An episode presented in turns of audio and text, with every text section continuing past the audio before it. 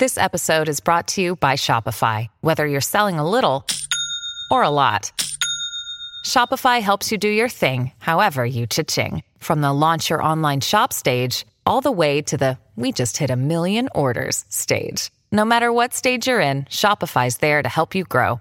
Sign up for a $1 per month trial period at shopify.com/special offer, all lowercase. That's shopify.com/special offer.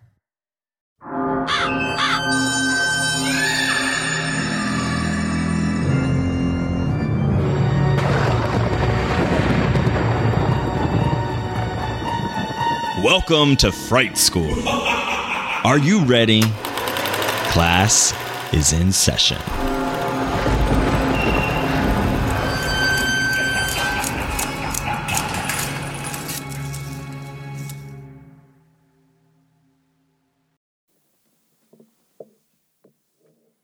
All right, welcome back to Fright School. Hello, Joe. Hi, Joshua. How are you doing? I'm good. Excellent. Yes. What month is it, Joshua? It's June. It is June.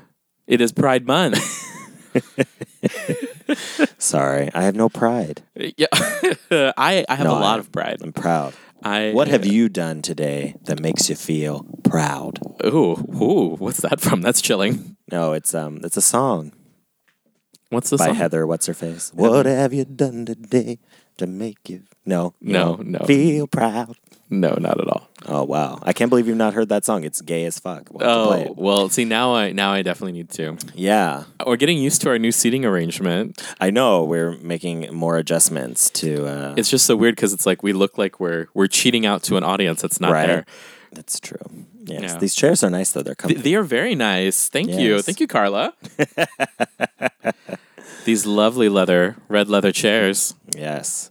They look good, but yeah, I gotta move the sofa and do other things. So yes, the Wes Craven Memorial is in constant shift. Yes, it is. Oh, see, now this is just so weird because I've been sitting in the same place for so long that now my perspective has changed and I can really take a look at all the artwork that's on the walls here. Yeah, that's true because usually that's behind you. Yeah. Huh. Now it's not. Interesting. Ah, interesting. This has got to be really intriguing for our listener. Yeah, exactly. Podcasts are a visual medium, so who doesn't love being able to look at all these things?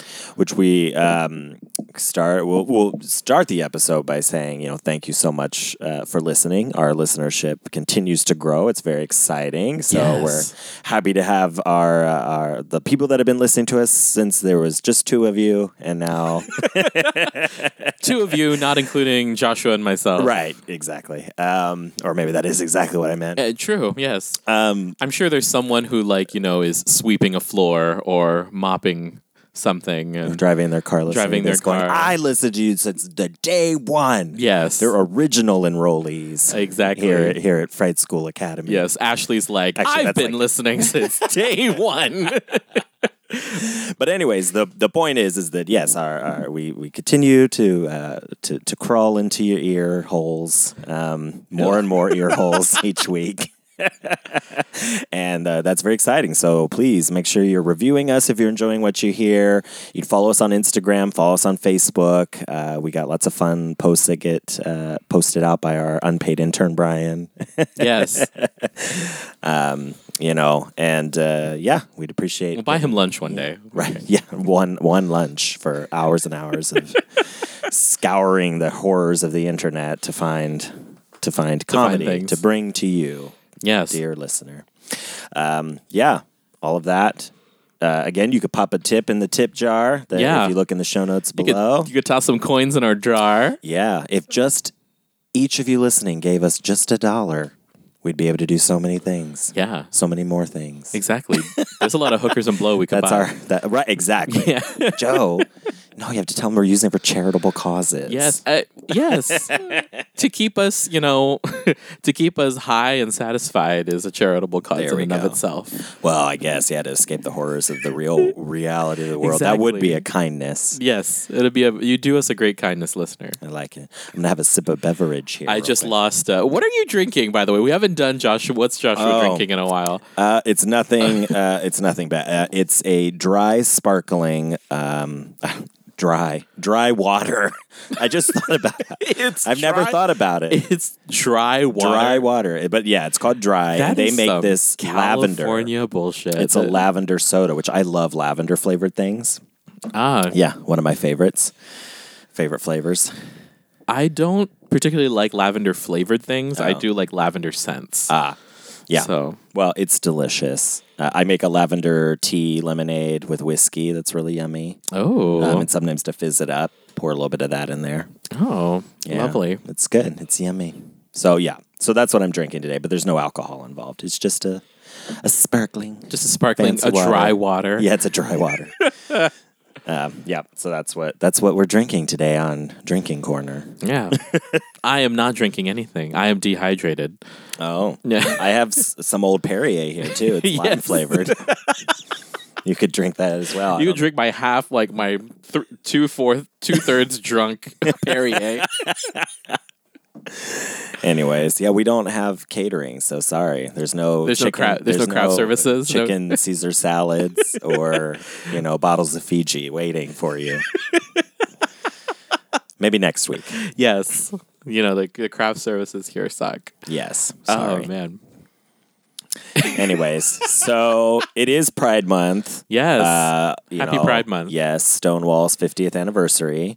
Mm-hmm. Look that up, children, if you don't know about Stonewall. It was a riot. It was a riot. They, Judy Garland died, and the people were not here for it. And then the police showed up to be assholes, and they're like, you know what? Yeah. Not on Judy's day. Yeah. And then not on Dorothy. And then Marsha P was like, yep. Fuck you, and threw something. Threw some bricks. I like it. I'm for it. I'm for that. Yeah. Throw bricks. Your face? Exactly. Oh. Your face. Your face is a brick. Your face looks like a brick. But yeah, so we're kicking off Pride Month here with, we're going to talk later about the movie Hellbent. Notice I said movie. I did not say film. Yes. But we'll do a deep dive into that. There is a distinction between film and movie. Yeah, but we'll get to talking about that. So first we'll talk about other gay things. RuPaul's Drag Race is over for this season. Yes. Well, at least for another week, and I guess a new season will start. Exactly. It's on all the time. It's like 24/7. It's RuPaul's like Will and Grace, and like it's Will and Grace, Golden Girls, exactly, and Roseanne. Like they're on all the time. Like if you want to watch something, and MASH, MASH. Yeah. But that's only Jeffrey is keeping that alive. He hasn't gotten the memo yet. I feel like he's paying them. Like he sends TV Land a check to keep MASH running, just so he can watch it, mm-hmm. even though he has the whole DVD like set. Series, but you could just watch this. It's one thing to like pop in a DVD. It's another thing to like just turn on your TV. Yeah, it's true. And do that. I gotta walk to the back and pick up the DVD. Yeah, I know. It's so much work. It's insane. Anyways, so point is, RuPaul's Drag Race. We have a winner. Yes, I put my arm up. Yes. Yeah, I was very happy with the winner. Yes. Miss Evie Oddly. Spoiler alert. The House of Oddly, long may she reign. Yes. For the 12 months. For the 12 months. Yeah.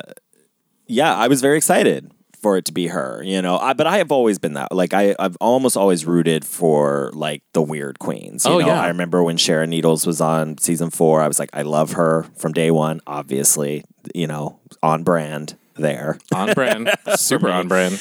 I love Jinx Monsoon. Mm-hmm. I enjoyed Bianca Del Rio. I thought she was I didn't think she would win, so I thought she was kind of an oddball. I love that she was just super consistent. Yeah, absolutely.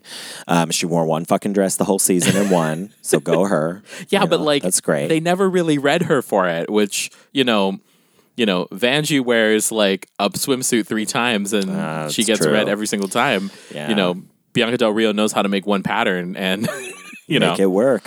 She made it work. So I was I was happy to see Evie win. I was rooting for Nina, so when she got booted, I was like, "Oh, well that sucks." 'Cause I really want, but I mean, she got $10,000, I think they gave this year to Miss Congeniality, and like she's gonna work forever. Oh and, yeah, Nina's probably a shoo-in for All Stars. So yeah, I hope, or whatever. I just hope she comes here and we can see her show. But see, I don't really like going to the big tours, you know, where there's like 10 of them. You know, it's like, I hope that they do some of their own shows. Like if they came and, you know, played Moe's or played, you know, Riches or something here in San Diego, like I would go. Yeah, I would go too. I like the smaller, I like a smaller weekly drag queen show.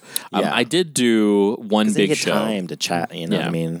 I did do one big show. I did a drag queen Christmas, was that at Spreckles a few years ago? It was at Balboa. Okay. And it was a drag queen Christmas, and it was after the election. Yeah. And it was just like exactly what I needed. It was a way to just be like, yes, it was a balm. A balm, cooling balm. It was a cooling balm. A glittery balm. Glittery cooling balm of the, like, you know, savagery that was just impending doom, right, of this administration. Ah! Yes. Yeah. I went once to one of the Battle of the Seasons tour bots or whatever. Mm-hmm. I went to one of those, and it was fun. I mean, it was a good time. You know, Alaska was there and sang live, and Fifi O'Hara was there in like Rita Repulsa, drag, which was awesome. You know, there was a lot of great. She was looks. That was when she was rebranding herself as like a cosplay queen. Yeah, I think so. Yeah, I don't pay that much attention. I was just like, oh, cool. I like Rita Repulsa. So I was there for Power Rangers. Yay. Hashtag. Yeah. But I didn't enjoy the overall experience because it's like, I'd rather, you know, like at Martinis. I like doing shows at Martinis, yes. You know, where, I mean, I'm going to see Jackie Beat there. Oh, there we go. Plugs. Free plug, you know, Jackie Beat. July 10th and 11th, right here. She should give us a refund for at that. Martinis above 4th in San Diego. But so I like doing those shows because it's like, you know, they come out and like the queen, you know, usually will do, you know, an hour and a half show, you know, take tips, sing live, talk, be funny, whatever their actual talent is. Because I guess that's the thing too. Like I'm really not interested in watching a lip sync. True. You know, I mean, I really do like, again, that's probably why I like some of the queens that I like, you know, because they actually have talent. Not that the others don't have talents. There's definitely talents to lip sync and doing great makeup and doing great costuming or, you know, clothing, wardrobe. But, I definitely want to see, if I'm going to pay $45, you know, to go to a show. You want something original. Yeah, exactly. Yeah. And even Jackie B, like she does like parodies of songs. So it's like stuff you recognize, but she rewrites them. And she's very, very clever, very witty, I think, you know, in the way that she does. And even some of like the blue, you know, lower hanging fruit stuff that she does. I still feel is kind of elevated, you know, in the way that she can just twist it a little bit. It's like, oh, you thought I was going there. And I did go there, but now I'm here where you didn't expect. And I really like that about her. She did. I think it was around the time of one of the more notorious bathroom bills. And she did a parody song, Penis in the Ladies Room. Oh, yeah. And I was like, yes. It's like, we can't have a penis in the ladies room. So. Yeah, no, it's, yeah. So yeah, she's brilliant. So I do try to support that. I would love to see, you know, Jinx Monsoon in a Broadway show. You know, I would love to go and hear comedy by Bianca. Oh my God, I want to see Smoke and Mirrors, the Sasha Velour show. Yes, absolutely. Yes. Yeah, it looks incredible. And now she's got money and they're getting more and more support. And like, I don't know if they're getting sponsorship necessarily, but they've got a lot going on with that. Yeah. So it's very exciting. Absolutely. You're drinking your dry water. I was thirsty. I'm thirsty today. Uh-huh. I made dinner last night. I don't know. I think I put a lot of salt in everything. So I don't know. Maybe I'm just feeling dry, dried out. Yeah, like a slug. Yeah, just dried out. Exactly. Just like a slug. That's exactly what I am today. Desiccated. So what else besides that? We've got, you know, we have a new winner. It's so sad though. I couldn't even remember who last year's winner was because we were talking about it while we were watching it, and I was like, well, it was Sasha, and Jeffrey's like, no, that was 2 years ago. I'm like, oh, Aquaria is who it was. Oh, but I didn't remember until she showed up at the thing because I couldn't be bothered to look it up because I didn't care. Yeah. You know, and she's another one who it's like, oh, good for her. She's beautiful, but, you know, I don't know. I don't know what she does as a talent. You can pause it. So anyways, that's just, you know, I don't know, all I got to say about the drag queens. That's all I have to say about that. Because, I mean, again, I don't want to, like, say people aren't talented because they do great makeup and, like, you know, I do think that's a talent, but I just didn't know what Aquaria did. Like, I didn't see why she was the winner, you know? I mean, she But I also can't remember who else was there. Yeah.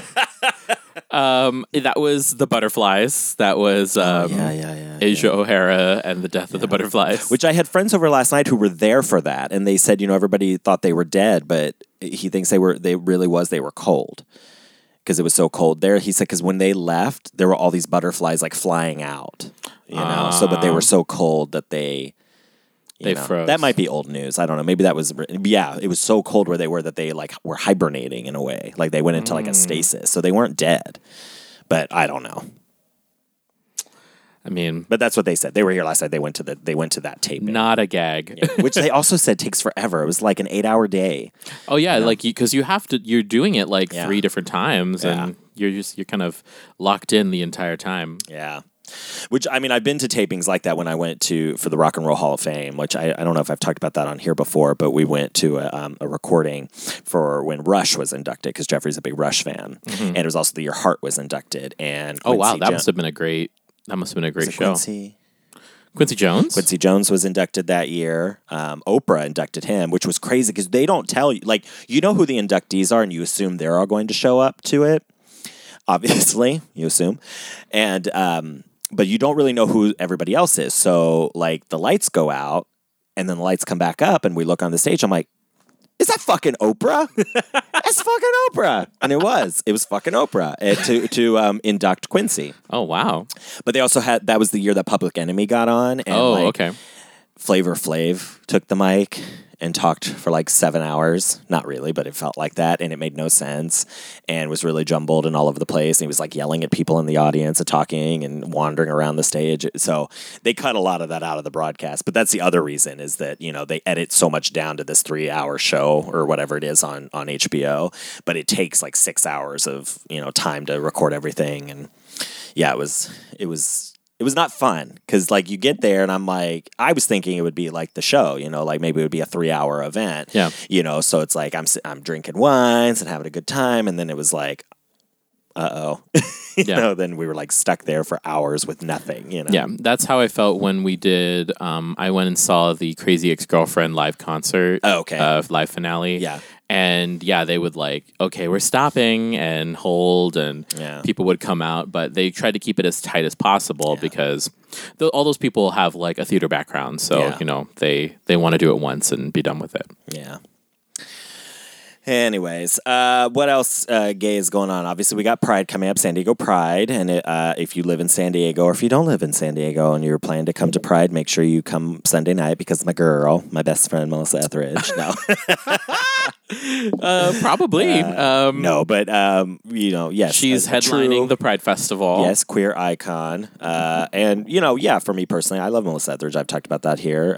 She and Madonna, I pretend they were like my spiritual moms, like when I was a kid, like growing up, you know, who I have differences with each of them in politically, you know, as we sometimes do with our parents.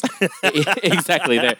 Just as we do with our parents. But yeah, if I was going to point to any two like musicians that made me, you know, feel okay being queer, definitely both of them were like part of that.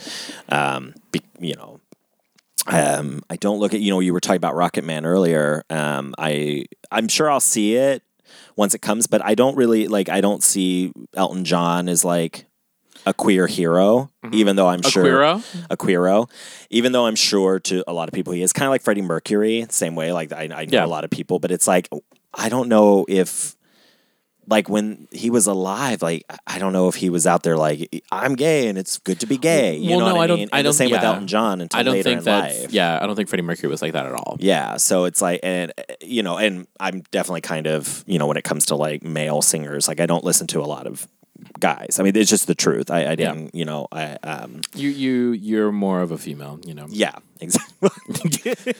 You're more of I prefer female musicians and artists. Yes, exactly. That and wasn't a comment on your gender identity or expression. Thank you. Don't tell me who I am. I know who I am. Who I is. I already been here. Right. I already been new. But Oh my gosh, that reminds me of something else. I'm totally derailing. Did you see the new Todrick Hall hips, heels, lips, thigh, whatever it is? No. Hips. Oh my gosh! So he put out a new music video, which is great. The art, like the music, is great, but the whole song sounds the whole song sounds like it was like a random Drag Race phrase generator. You know, and it's just like all of those like tongue pop, you know, like, yeah, exactly. It's like all of these things that it's like, you know, back row. Oh, no, I don't even know if that was in there. I only listened to it once because that's about all I back rolls. But yeah, it was like he just took like the best. Bitch, I'm from Chicago. Right? Bitch, I'm from Chicago. Bitch, I'm from Chicago. Well, it has a whole breakdown like that where it's like the Beyonce Get My Bodied song where it's like, okay, clap for me, snap for me, you know. It's like all, it's like a long like sexual, you know. So it's like perfect if you're the dance. Like, I mean, it's totally going to be like a great, you know, hit, I'm sure. Like, oh my God, last year when... like I was out for Pride and like his song "Dem Beats" came on and I was like, they don't make Dem Beats. I'm like, this is exactly what I wanted. No, I think he's very talented, but I'm just sitting there listening to like, what did he do? Just like watch Drag Race with the captions on, like, oh, gonna write that one down, you know what I mean? It was like the whole song just sounds like he probably, a collection of He probably did quotes. It when he was, you know, as the guest choreographer where he's just, you know, unnecessarily cruel to each single queen and just, you know. Yeah, but it was fun, but I was just like, wow, it's like there's nothing original about the lyrics, you know. And it's like kind of the, you know, the head, shoulders, knees, and toes. You know, it's kind of playing with that. Oh, you know? Okay. So like, let's have a kiki. Yeah, where they it's have like okay. Exactly, precisely. You know, so it was cute, and the video was really cool, and a lot of great dancing in it. And you know, it's like, I don't know, 50 guys in heels, and they have like these gloves on. It's really neat. Okay, like, you have to show me this one. Yeah, we'll watch it, but yeah, it was just kind of like super gay and super Drag Race. Serving like what do you want to call it? Like brown nosing in a way. It was very, very like pandering, to Drag Race and kind of the culture of it. Which, you know, hey, whatever works, whatever sells those t-shirts and those tickets. Okay. Hunty. I guess I'll take another opportunity to mention we're going to be at Midsummer Scream here August 3rd and 4th in Long Beach. Code Fright School for 20% off tickets. Yes. All right. Any other gay things we want to talk about? I mean, I did go to, you know, the reason why we didn't have an episode last week is because I was in our nation's capital. It was Memorial Day. There's nothing gayer than that. I was in Washington, D.C. to see some friends and to experience, you know, culture and be a giant nerd and, you know, believe in our democracy again or something. And it happened to be Black Pride. So, oh, wow. So there was... I mean, there wasn't like a parade or anything, but like there were definitely like events and stuff, and so that was fun. And then I did go to a bar. You can't have a parade. I mean, the cops won't know who to shoot. Yeah, you know, so they have so many options. Joshua, sorry, that's it's fine. Dark. That was very dark. It's dark, but it's, you know, dark real humor. Life horror. No, exactly. And we went with my buddy Jake. Hello, Jake. He took me to this bar in DC called Trade. We waited for our drag queens show that was supposed to start at 9:00, and then it started at 11:30. We left because we realized that at 11:00 it was not going to start, so we left. Yeah. But we did somehow like end up absorbed into a group of like off-duty queens who were like just like voguing and kikiing in our little corner, and you know. One of them, her name was Savannah Sugarbaker. Oh, so I like her. She was a good old Southern queen. Cool. And then we went to this other bar called Green Lantern, which is apparently Dax ! Bar. Oh, wow. And they had karaoke that night. And I got to watch, you know, like these two older, beautiful black gentlemen do Rent. And oh, cool. Like, it was just great. Did you sing anything? I did. I sang Meeting in the Ladies' Room, and it was like 1:00 in the morning. The bar was half empty, and the KJ was like laughing because he was just like, I was like, don't slap me because I'm not in the mood, and he just kept like cracking up because, you know, he realized that no one has ever done that song before. Oh, that's awesome! How fun! Yeah, it was a lot of fun. So it was very gay, a lot of fun. Yay! Yeah. Alrighty. Well, welcome back. Glad that you had a good time. And I'm back. I'm back for Fright School. Yes. All right. Well, we will take a short break, and we're going to discuss 2004. 2004's. Hellbent. We'll be back. You look so thrilled.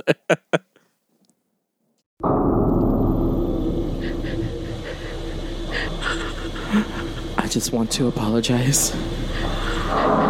I'm sorry to everyone.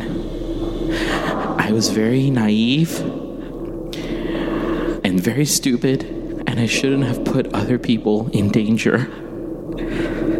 I am so sorry for everything that has happened, because in spite of what Joshua says, it's now all my fault.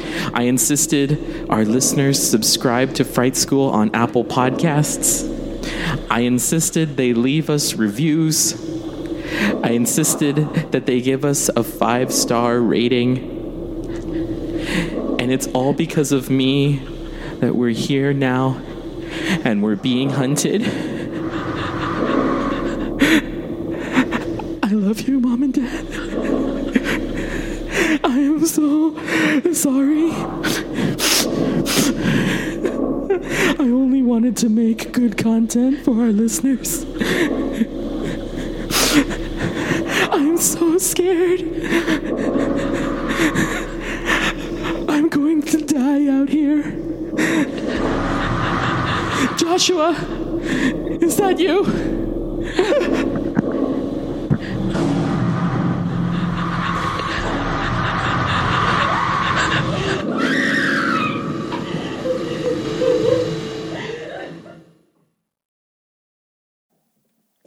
And we are back. All right. So, yes, we're here to talk about a movie that you've been wanting to do for a long time. Yes. And not even just here. You've been trying to convince all of our friends to do it, too, as an episode. Yeah, I was trying to convince Horror Movie Night to do this. Yeah. I was like, y'all need to, like...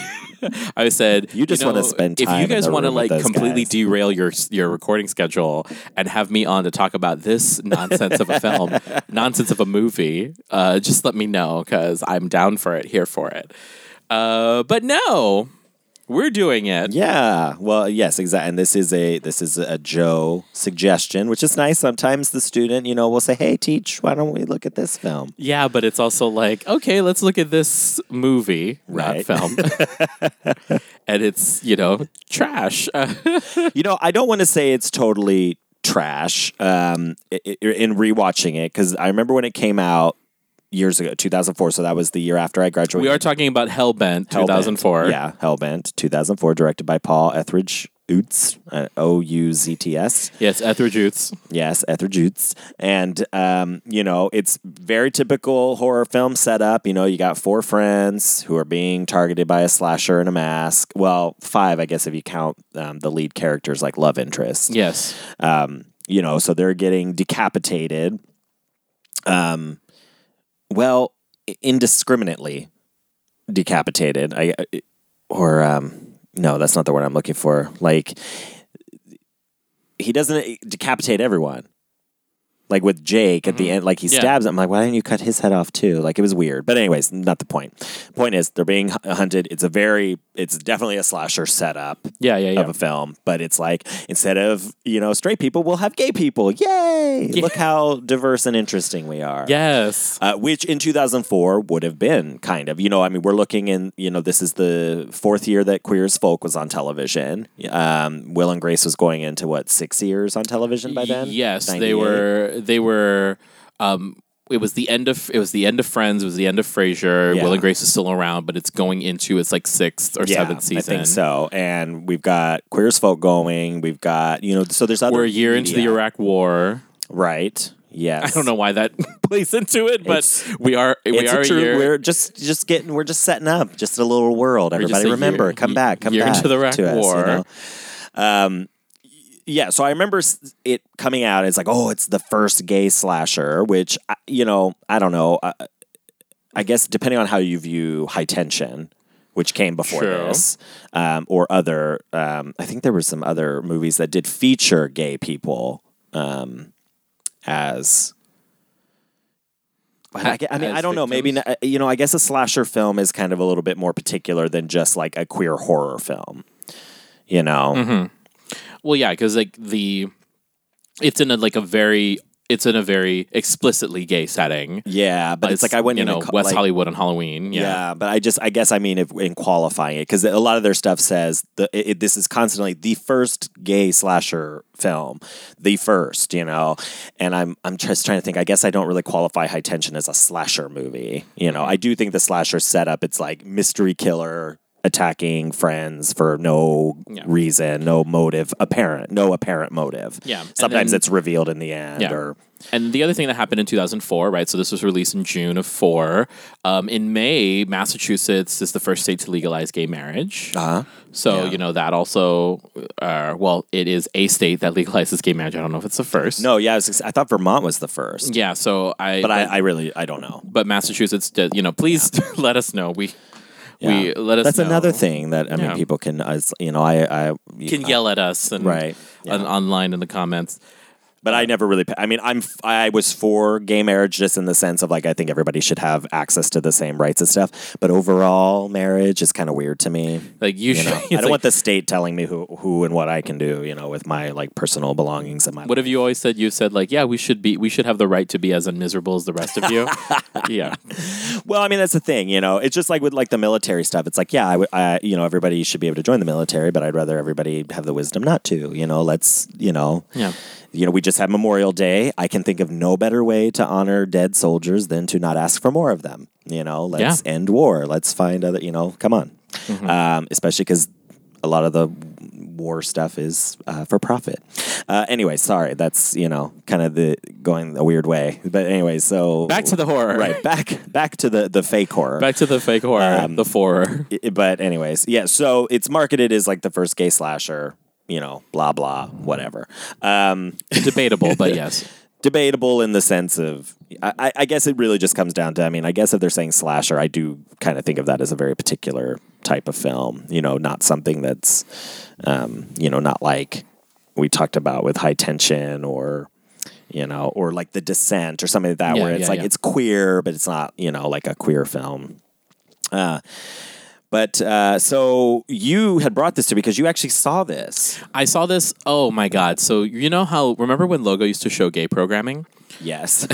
So well, I mean, they're kind of back to it now. I forget it. I think it was like it was an afternoon. I was home alone and it was, I was shuffling through Logo and, you know, just think about like it was at this time, it was like late aughts or late early aughts when Logo would have they'd show like those indie gay films on like in the afternoons on the weekends or whatever. So this was on and I was just like, huh, this is really interesting. You know, at the time it's like, okay, it's horror, but like my entree to horror has always been through like a slasher because I do like action films and, you know, things that are super violent like that. So it's like, okay, no matter, doesn't matter to me. And I was like, huh, this is really, this is interesting. So I actually saw this when, like, for the first time, like when I was like this budding gay, and I'm like, oh. No, maybe it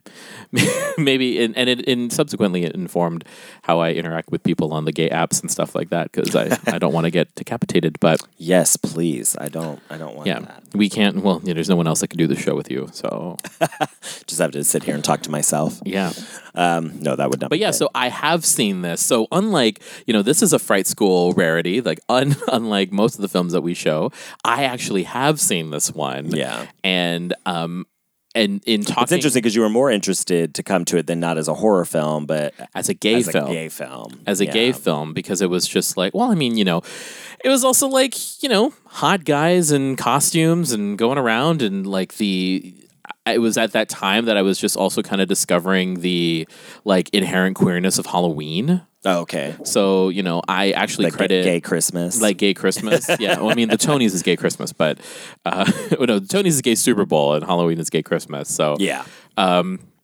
Yeah. So, like, I kind of credit this also with like my friend Eve Parker. So, shout out Eve, inspirational Eve. She is the first person who really instilled in me a love of Halloween, because she would go all out. She had these huge blowout parties. This is like before, I met you. Yeah. And she had these great costumes and encouraged me to do so. I mean, I remember we went out during Halloween to Rich's, and she was plus size Barbie Cave Woman edition and had a box. Oh, that's awesome. And so she was she was in this box and getting pictures taken with her and posing as Barbie. And I was also that night, I was magenta in half-ass drag, and they were like, why aren't you?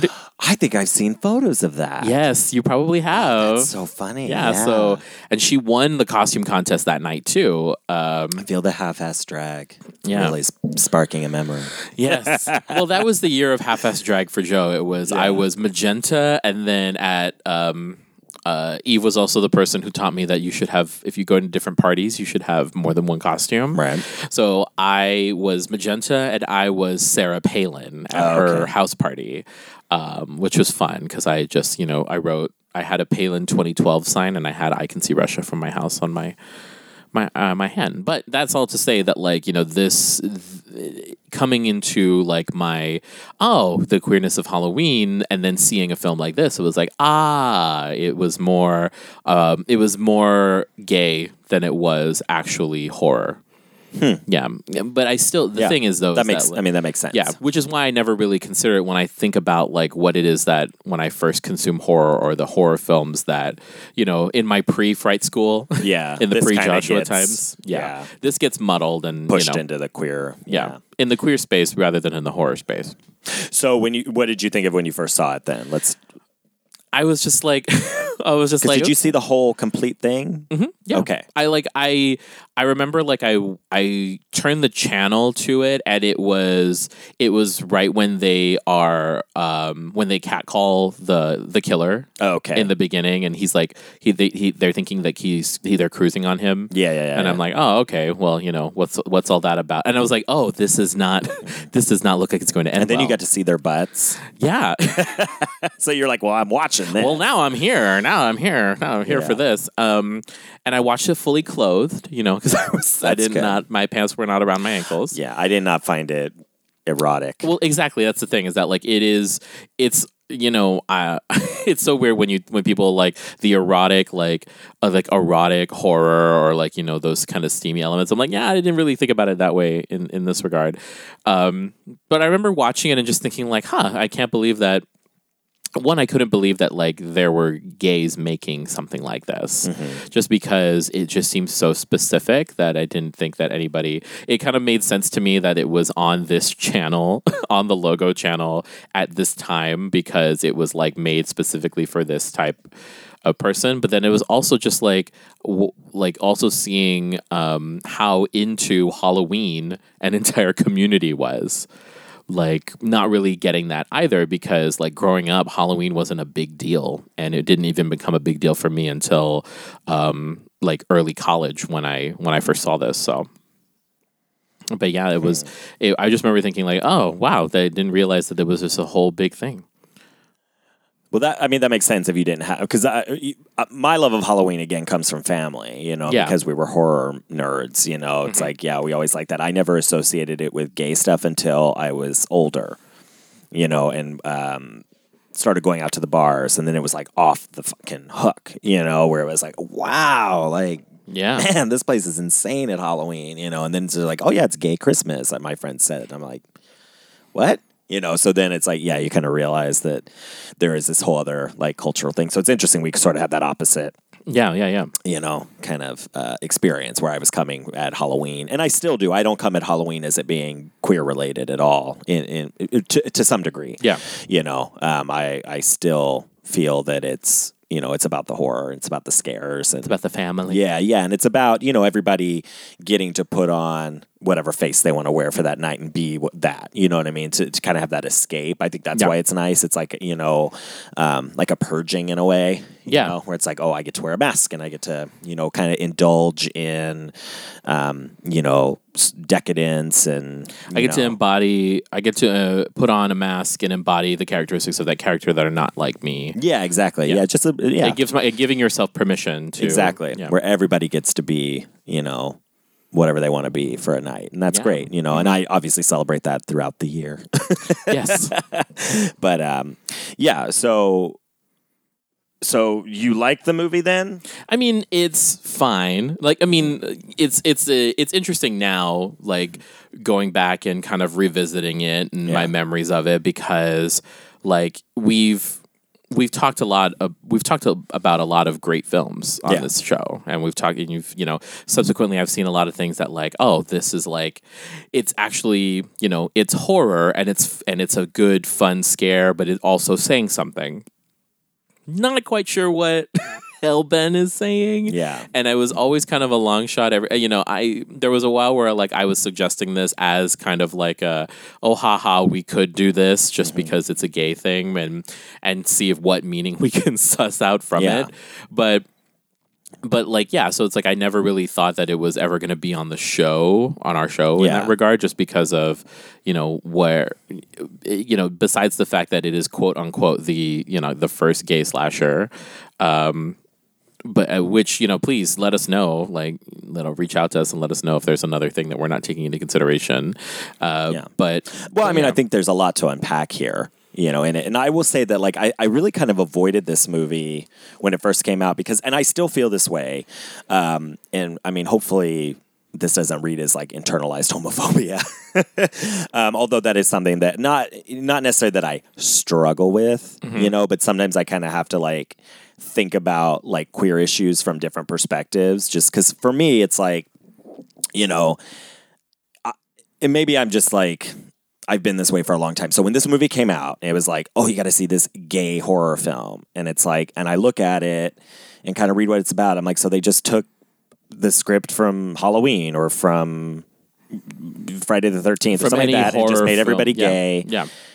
It just seemed like a lazy concept. So I didn't see it and I didn't see it and I didn't see it, when it came out. And then it was like, they'd show it on Logo and maybe I'd watch a few minutes of it and I'd just be like, this is stupid, just because it felt, I mean, it's so like, and I think, and in reading like interviews and things, it sounds like that's kind of exactly what they did. The guy, Paul Etheridge, sat down and chose, these different stereotypes, horror stereotypes. Where was that? I saw very Cabin in the Woods, very like the jock, the virgin, Yeah, exactly. It's like stock, the final girl, the ingenue, the slut, the tough guy, and then turning each type into a gay version of the heterosexual trope. And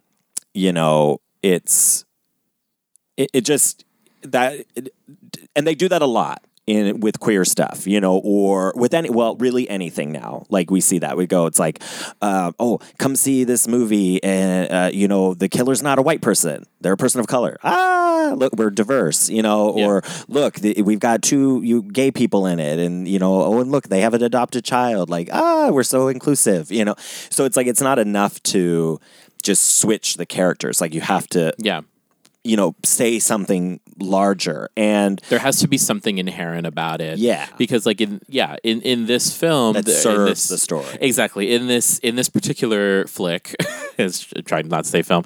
In this particular flick, like you have like if they're interchangeable, is the representation good?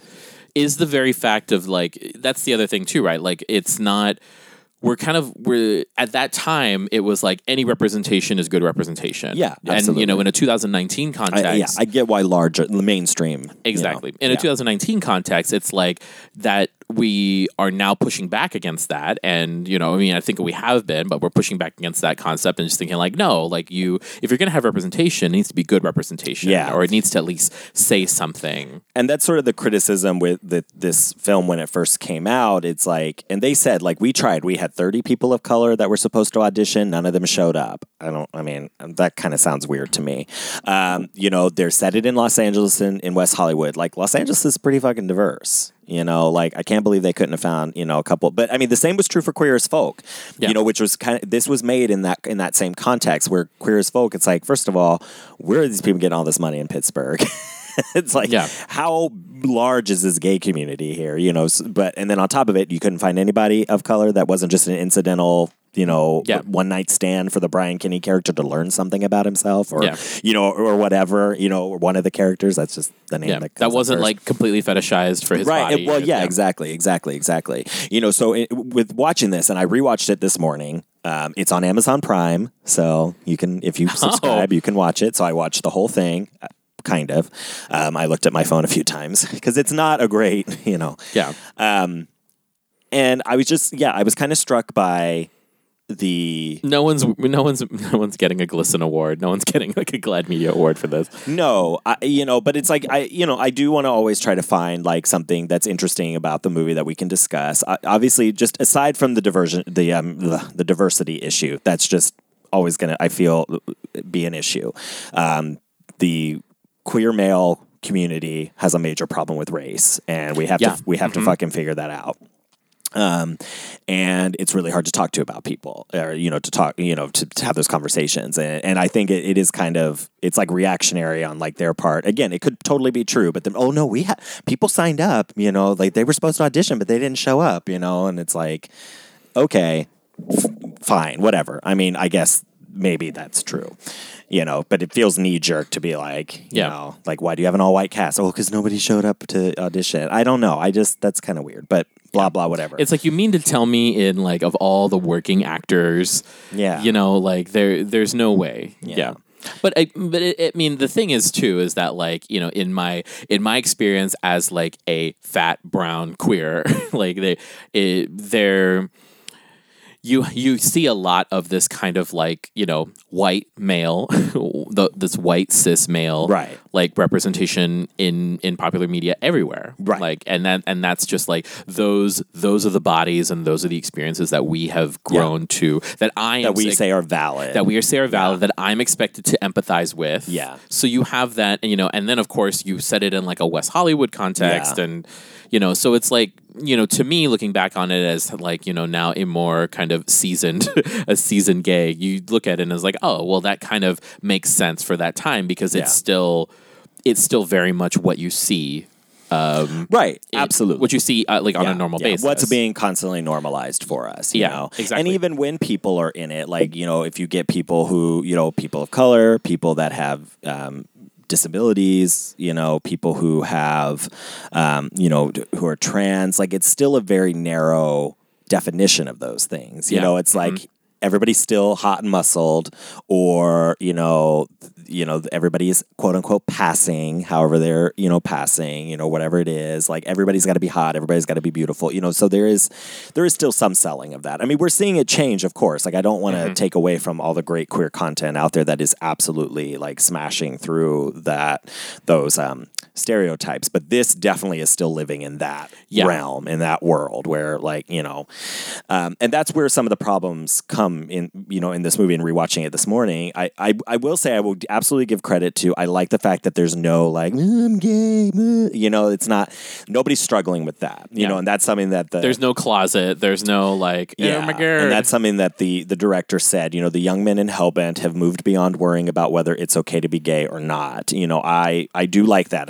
I do get that sense. Yeah, like, there's an unapologetic queerness. Yeah, exactly, which is awesome. You know, that is great. But then, you know, there's some things get very problematic where it's like, oh, we're trying to kind of, you know, push back on, you know, some of these like stereotypes of gay people, and really what they end up doing is, it's like, you know, normalizing like that heteronormative cis male kind of thing. You know, and that's kind of what bothered me mostly about it. But I mean, again, context, you know, the time it was made, it makes sense. But in watching it, it was like, I'm just kind of uncomfortable, especially with the character going around in drag. Because they had a real opportunity there with him. What was his name? Toby. It wasn't Jake. Jake's the love interest. I think it's Toby. I think his name was Toby.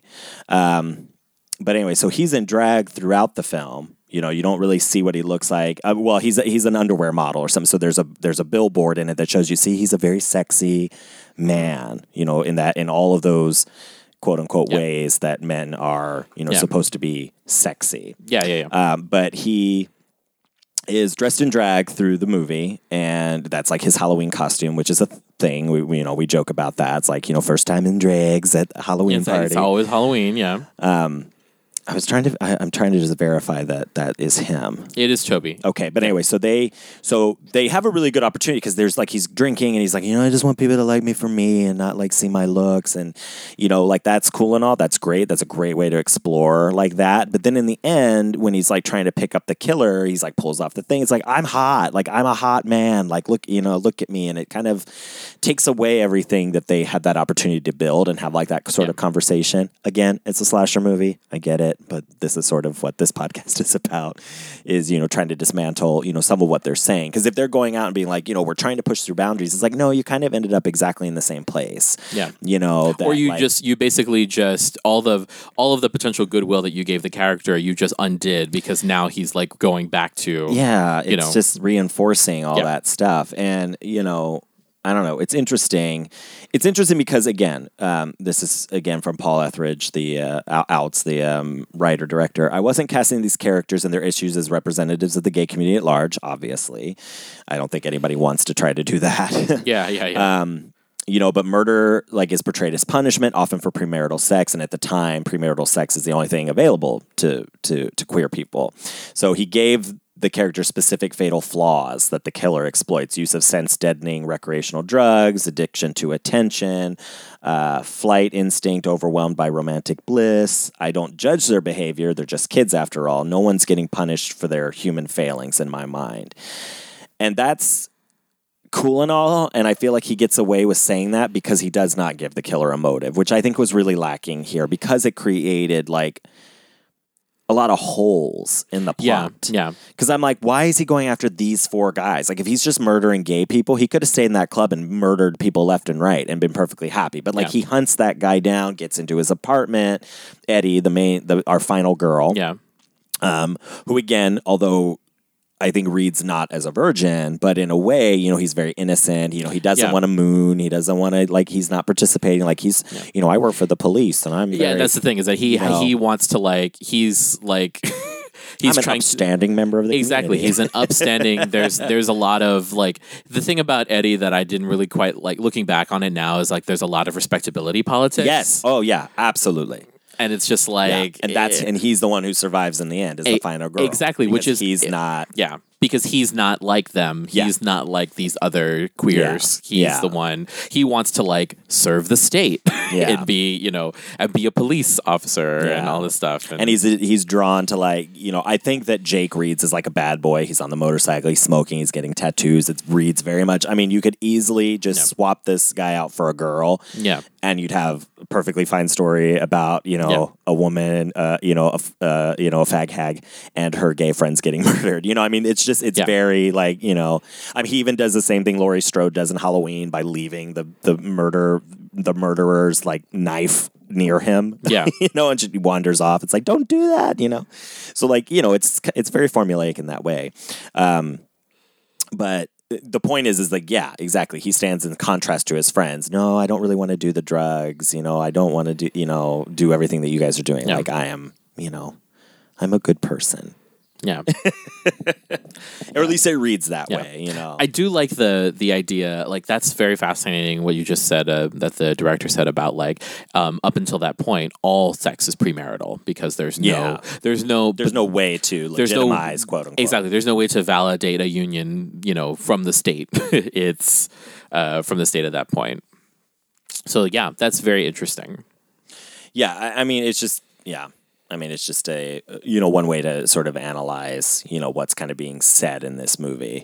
But again, I do want to go back because I was very frustrated with the lack of, you know, of some sort of plot line. But I don't know, maybe I'm holding it to more of a standard than even Halloween. Because, you know, I mean, the original Halloween, it's not like they give him later, there's more motive. You know, but here we don't get anything. I mean, we have no idea where the guy came from because at least in Halloween, it's like, oh, it's an escaped mental patient. Yeah. You know, quote unquote. Like that's, you know, and he's just escaped and he's in this town that he grew up in and he's killing people and that are in his vicinity. I kind of figured that the motive was the fact that like they like he's obsessed over them based on the initial reaction in the woods. You know what I mean? Like where they're like cruising him and or where they're like catcalling him. You know, calling out to the murderer. Yeah, that makes sense. And then it's just like, and then he's just like, oh, well, those are the guys that I'm going to get now because, you know, of whatever happened. So, you know, that's kind of where I got the motive. But like, yeah, in absence of like a concrete anything or where even he comes from, you know, like you could say that the killer itself is just the like physical manifestation of the bad behaviors that eventually can consume like queer people. So, you know, every one of those like those failings that the director mentioned, it could be like if you see that to its eventual end or you get consumed by it, it eventually will lead to your demise, right? So, I mean, that's a stretch, but like, you know, that's not outside of the realm of possibility. But again, you know, like we are trying to speak about a film that, you know, for all intents and purposes is not a great one, but you know, it is the first. Yeah. I mean, they're attempting to do something different and, you know, and to make something that did wholly embrace, you know, horror as a queer experience, yeah. Mm-hmm. You know? So I love that, you know, I definitely, you know, am for pushing those boundaries. And, you know, if somebody were to remake this in the future or use it as a template to make a new film, hopefully they can, you know, inject some of these conversations we're having now, you know? Do you think that we're in a place now where we could remake this and make it better? Yeah, I think it could be made much better. You know, I think that, you know, you could, you know, really kind of handle some of those, you know, you could have different people. You know, I mean, I'm thinking of like now we have Netflix, that special show, which I haven't watched yet, but I've seen the previews for, and everybody's kind of raving about how it's just a different queer experience. So at the time, again, 2004, like we were happy to just get it. It was a desert, you know, so we were happy to get any queer representation we could. Any drop of water, yeah. Yeah, you know, and especially for young people, and I was like 19 at the time, you know, when it first came out, so I could see that other people were like, oh my God, this is awesome, it's filled with hot guys. I was not thinking the way I think now, of course, so it's like, but like I said, I mean, I avoided it for other reasons, but I could see the other people my age and older or whatever, yeah, whoever was watching it, it's like, hey, it's hot guys, it's a horror film, how fun, it's also gay, this is made explicitly for us. This is made for our consumption. And we've talked about like, you know, throughout this you know, show about, you know, the way we have to pull our story from something. Yeah. You know. We don't empathize. Have to with this. Yeah. This it's very tangible, it's right there, you know, it's a queer horror film. It's just, of course, problematic because it sends a lot of the same messaging that it maybe didn't intend to, and that's the thing. They're even saying we're trying to avoid doing that, but you know, the truth is that it does still fall into, you know, some of those same pitfalls, and you know, people are rewarded or punished based on, you know, the typical, you know, morality plays that play out in horror films. And it would be interesting to see that, you know, because it's like, you know, why is that still these prevailing kind of feelings like, oh, you've had sex, now you're going to die. Like, okay, we can get rid of that. Like, we've done that to death. Let's be more interesting with it. Or you're doing drugs or you're doing other things that's moral, you know, but I mean, again, it's kind of the point of like, horror. So, I mean, you know, horror is always going to play with those concepts. Well, that's the other thing too, is that like, why does horror play with those types of like? It's interesting because it's like, you know, you see horror fans and then all these people who, you know, you would think that have pretty. To a puritanical context, like these people who have like quote unquote loose morals, right? Yeah. But like a lot of classic horror, all of these tropes, there's all these moral implications. Yeah. So it's like, can you have a horror film that doesn't play with morality in the same way? Well, no, I mean, I'm not even saying necessarily get rid of it. Sorry, I just mean like let's think of new ways to play with the concept. Oh no, so I'm not saying that you said that. I'm just saying I'm just thinking about it. It's like, wow, like you know, there's all these like, oh yeah, if you have sex first, you're gonna die. You like, yeah. But like, is there a way to not address anything moral and to talk about, you know, I mean, I think Get Out does that because it's not necessarily about like personal morality. It's about more of morality and more like social issues, you know? So, is that, you know, we've talked about it many times before on the podcast, is that it's moving forward from like a personal thing to now a more kind of socially conscious. Yeah. Social justice horror. Socially justice-y thing. Yeah, so. And we'll see more of that kind of happen, I think, as we continue to go along. And I don't know, you know, what the answer... Because, I think it's good to play with morality, but it's like, maybe I'm just like bored of that kind of typical... slasher kind of thing, you know, or horror, you know, in that sense. But anyways, the other thoughts that you had while watching the movie? I mean, you know, the kill that kind of just, that kind of... That's true, the kills were fun. The kills are fun, but the kill that kind of fucked me up for a little bit was the bathroom. Yeah, because I really liked that guy, and then he met the other guy, and they were kissing. It was like cute. It was a cute moment. Yeah, and then it was just totally ruined. So I did that. That was enjoyable. Yeah, that was a little. Yeah. That was. And then when his head's off, and then he like jerks when the two people find his body. That was awesome. It was a nice moment. Yeah, that fucked me up a little bit. The glass eye. When the killer like licks his glass eye out of his head, that was wonderful and weird and unlike anything I'd seen before. It's also just like so specific. Yes, this like. Oh, so not only is he like a wannabe cop, the reason why he can't be is because he's got a fucking glass eye. Yeah.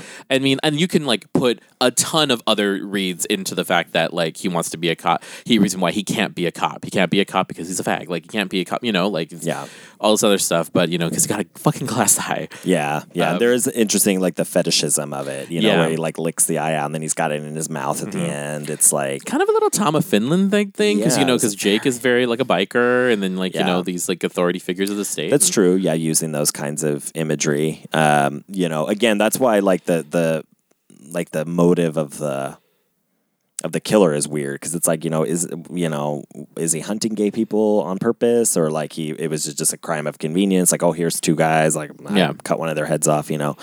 So it's kind of weird, and with the devil mask, it kind of adds that, you know. You can definitely get a reading that he's like some angel of Christian, death. Like sort of that Christian symbology. Mm-hmm. But I don't know. I mean, I think it's also fun. Like they think, you know, obviously the people who made this think, no, we'll leave a motive out because that makes it scarier. And that's something from Scream. He says that was in 96. So, Billy says it's like, oh, no, you know, motives are so past, you know, it's like far scarier if you're just, indiscriminately killing people. Yeah. Yeah, I mean, and we are frightened by that. We want explanation. So even though I don't necessarily find this film scary, and I don't even think if I'd seen it when I was 19, I wouldn't have thought it was scary. Yeah. Isn't that funny how, like, you know, murder is less thrilling or is less scary when you know that there's a reason why. Like, it's more scary when we have no reason and it's just indiscriminate killing. No, absolutely. Well, we're creatures that seek to know. You know, and everything has to have a reason for existing and a reason for happening. And, you know, I think that's what drives us crazy. Mm-hmm. Not having closure, you know, can really mess with people. You know, that's what happens a lot in mental health and therapy. A lot of people I talk to, you know, friends and all, it's like, they really want closure of things. And it's really hard to accept, you know, if like this person's never going to talk to you, you are never going to find out why they did whatever they did to you. You're never going to get an explanation. You're never going to get to sit, you know, your mom or your dad down and say, why did you do, you know, why did you do this or that, or, you know, or other people that have victimized, you know, or have, you know, tormented you or, you know, did something in your life, you know, that was very negative and traumatic for you. And it's really hard for us to accept that. And so I think that this, you know, horror films that do play with that, like, yeah, it's really scary, you know, if somebody's just doing something because I can, is really frightening. With impunity. Yeah. It is terrifying. The last thing I'll say about this film is that it really did kind of give me pause at a time in my life when I started to hook up with guys from online. Yeah. because it's like, you know, it's something that's subsequently been explored in more modern horror films and queer films. Sam Weinman, you know, like there's a script or he's done something about it. Mm-hmm. But like, yeah, you're really kind of trusting that, you know, the person who you're meeting from whatever app or whatever is like, you know, not going to, you know, decapitate you or... And that is why you needed more horror in your life. Because when I started doing that immediately, I was like, you know, I need to be very careful with this. So I had a friend who I trusted, and I'd send her, here's his phone number. And anchor. This is where I'm going. Yes. So if you don't hear from me, find this person. Yeah, if you don't hear from me. So I started doing that too. Yeah. So like I actually read this article by a friend of mine. It was actually not an article. It was a Tumblr post.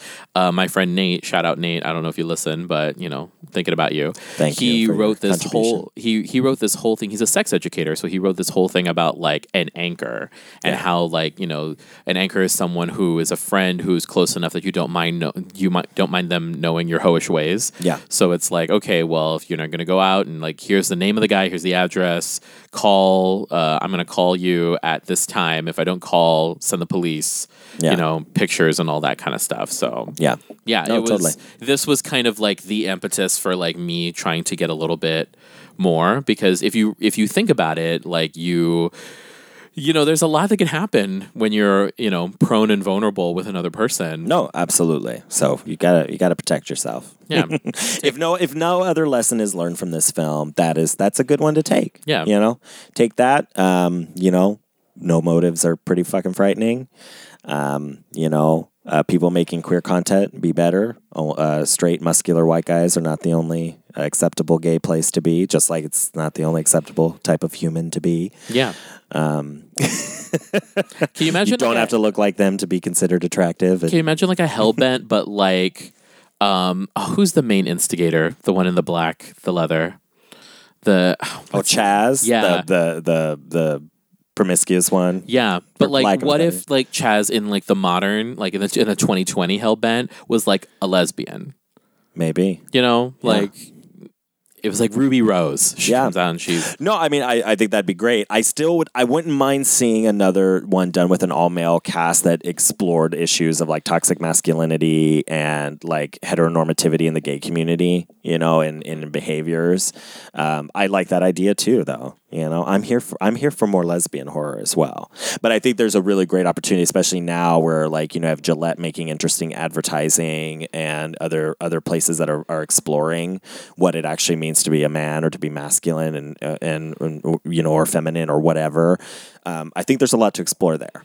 Yeah. So I think with a more diverse cast and somebody thinking it through a little bit more, this could have been a really great movie. I think it's a product of its time, and when it came out, hey, we were happy to have it.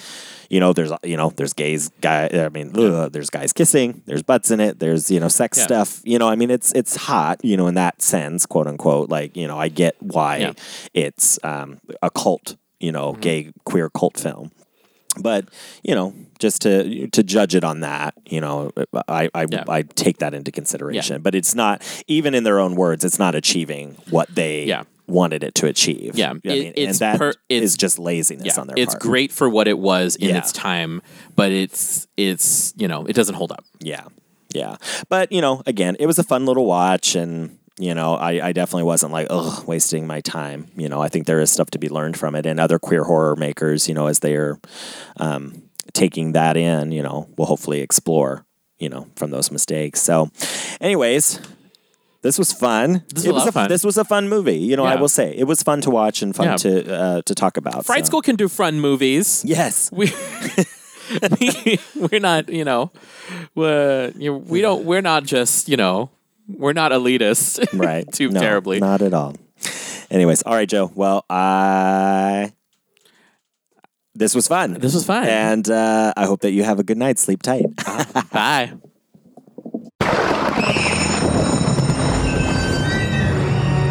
Fright School is produced by Joshua Napier and Joe Farron. Our intro was edited by Davey Boy Productions. Our logo was designed by Jamie Channel Guzman. Episodes are edited and engineered by Joe Farron. Fright School is produced in terrifyingly beautiful San Diego, California.